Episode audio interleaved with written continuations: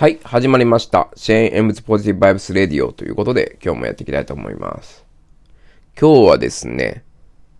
キャリアアップしたいという気持ちを手放したらいいんじゃないかと思ったお話をしていこうと思います。あのまあ、サラリーマンやっているとですね、キャリアアップしなきゃっていう焦燥感がどうしてもあるんですよ。私はまあ会社であの、係長級の仕事をしているんですけれども、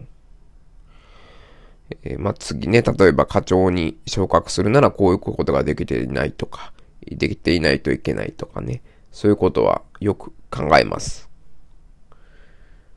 はいまあ、例えばじゃあ読書してこの本読んどこうとか、今こういう本が巷で流行ってますよとかあるんですけれども、そういう本読まなきゃとかね。あと、MBA ですの科目で出てくるようなやつですよね。そういうのをしっかり学ばないといけないとか、あと、ま、当然英語ですよね。英語を、えー、ネイティブの人がネイティブ同士で言ってることっていうのをしっかり理解できるようになる、いうことと、まあ、あと発信ですよね。そういうことしなきゃ、みたいな。するべき、せねば、みたいな。いう焦燥感をですね、持ってしまいます。で、まあ、あの、キャリアアップじゃしなかったらどうなんのっていうことを考えてみたときに、ま、例えば出世をしないとか、はたまたじゃあクビになります。いうのがまあ考えられますけれども、本当にそうなのかっていうのを問い直してみると、出世しないかっていうのは、ちょっとわかんないですよね。出世っていうのは、ほんと運みたいなところもかなりあるなと、私は理解しています。別に出世をそれに、じゃあ、ある程度は多分したいんでしょうけど、じゃあ社長になれとか言われても、サラリーマン社長でお前社長だって言われたら、それはそれで、しんどいだけじゃないかなと。いう気は個人的にはしてます。うん、例えば、まあ、ちょっと早期退職じゃないですけど、して、もう早く南の島でダラダラと暮らしたいなっていう気持ちが結構あるので、まあ私がなれると思いませんけど、たとえ仮に、まあ、社長になれって言われたら、ちょっとわかんないですけどね。はい。で、まあ、改めて問い直すと、キャリアアップじゃしなかったとして、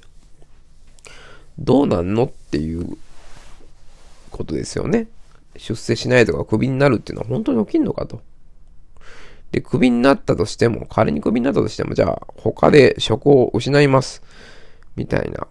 あの、某雑誌とか、某雑誌系のネットメディアとかが言うように、なんか、給料10分の1になりましたみたいなことが起きんのかと。いうのは、改めて問い直さねばならないかなと思っています。まあ、やるべきことっていうのは、焦燥感を消して、出世しなきゃ、キャリア、出世しなきゃというか、キャリアアップしなきゃっていう焦燥感を消して、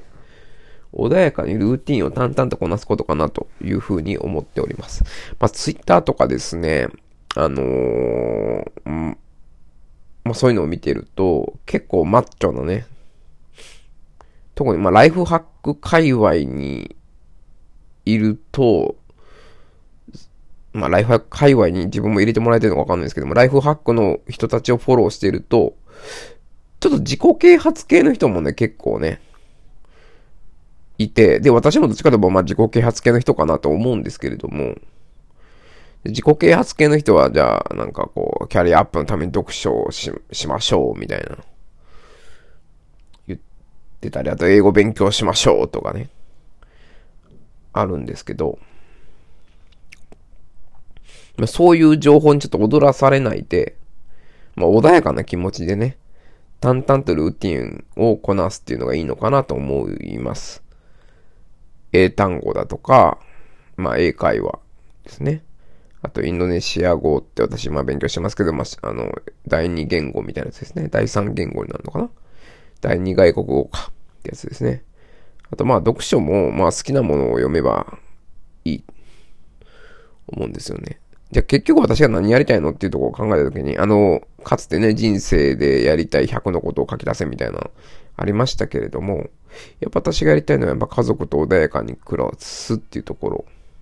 と、まああと、世界を旅したりとか、旅行を飲んだり、旅行したして、あと、まあ、旅行先で美味しいものを食べたら、まあ、酒飲んでダラダラしたい。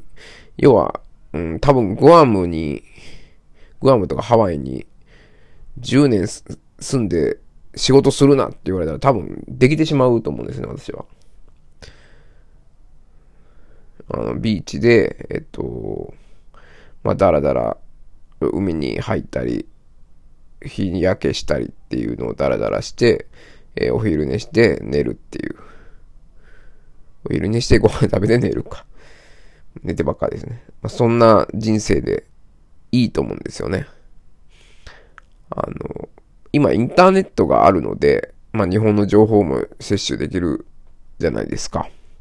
らそういう意味では物理的にどこにいようが、そんなに、まあ変わんない、いっちゃ、暮らしはやろうとまでできるので、必要な情報が得られるので、一方で、まあその物理的な環境としては、そういう南の島で、えー、ビーチをね、えー、見ながら暮らすことですよね。まあ仕事をね、まあ多分そういうわけにもいかないと思うので、そういうわけにもいかないっていうのはお金の面だと思うんですよね。で、まあ経済的にある程度、えー、困らないぐらいのお金を、得ながらですね、えー、やるって、えー、にはまあ仕事しないといけないということで、あの、まあ仕事でね、社会に役立っているという実感をある程度持つことって重要だと思うんですよね。まあ、いくらお金が、あの、いっぱい入ってくるかといって、反社会的なことを、まあ、ね、えー、お料理詐欺だとか、振り込め詐欺だとか、そういったことをやってお金を稼ぐよりは、何か社会、人のため、世のためになっている。いう実感を得ながら仕事をしていることっていうのは必要なのかな。気持ちを持つことっていうのは重要なのかなと思います。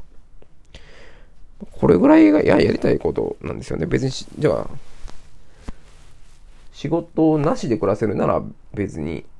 その、最後で言ったやつはいらないのかもしれないですけども、まあ多分、経済的に無理、難しいと思うので仕事はする必要がある。ですけどさ、結局やっぱ家族と暮らしたいっていうのと、まあ旅行行ったりとか、あと南の島でダラダラしたいっていうのが、えー、私のやりたいことなので、はい。なので、あんまり、もう、キャリアアップしなきゃとかいうのに、ちょっと、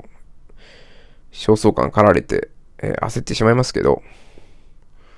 そういう気持ちを手放すっていうのは結構大事かなというふうに思ってます。まあ、それが結果的に、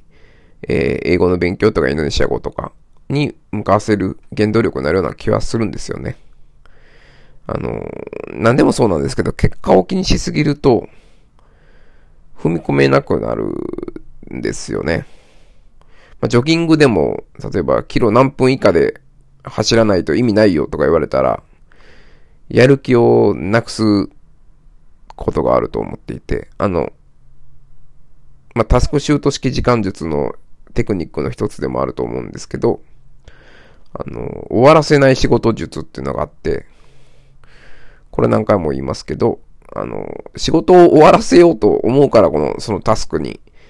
手がつかなくなるのであって、仕事を終わらせなくていいんだと。むしろ終わらせちゃダメぐらいの気持ちでいくと、そのタスクに着手しやすくなるんですよね。これはあの非常に重要な概念だと思ってて。いうことで、あの、何々しなきゃっていう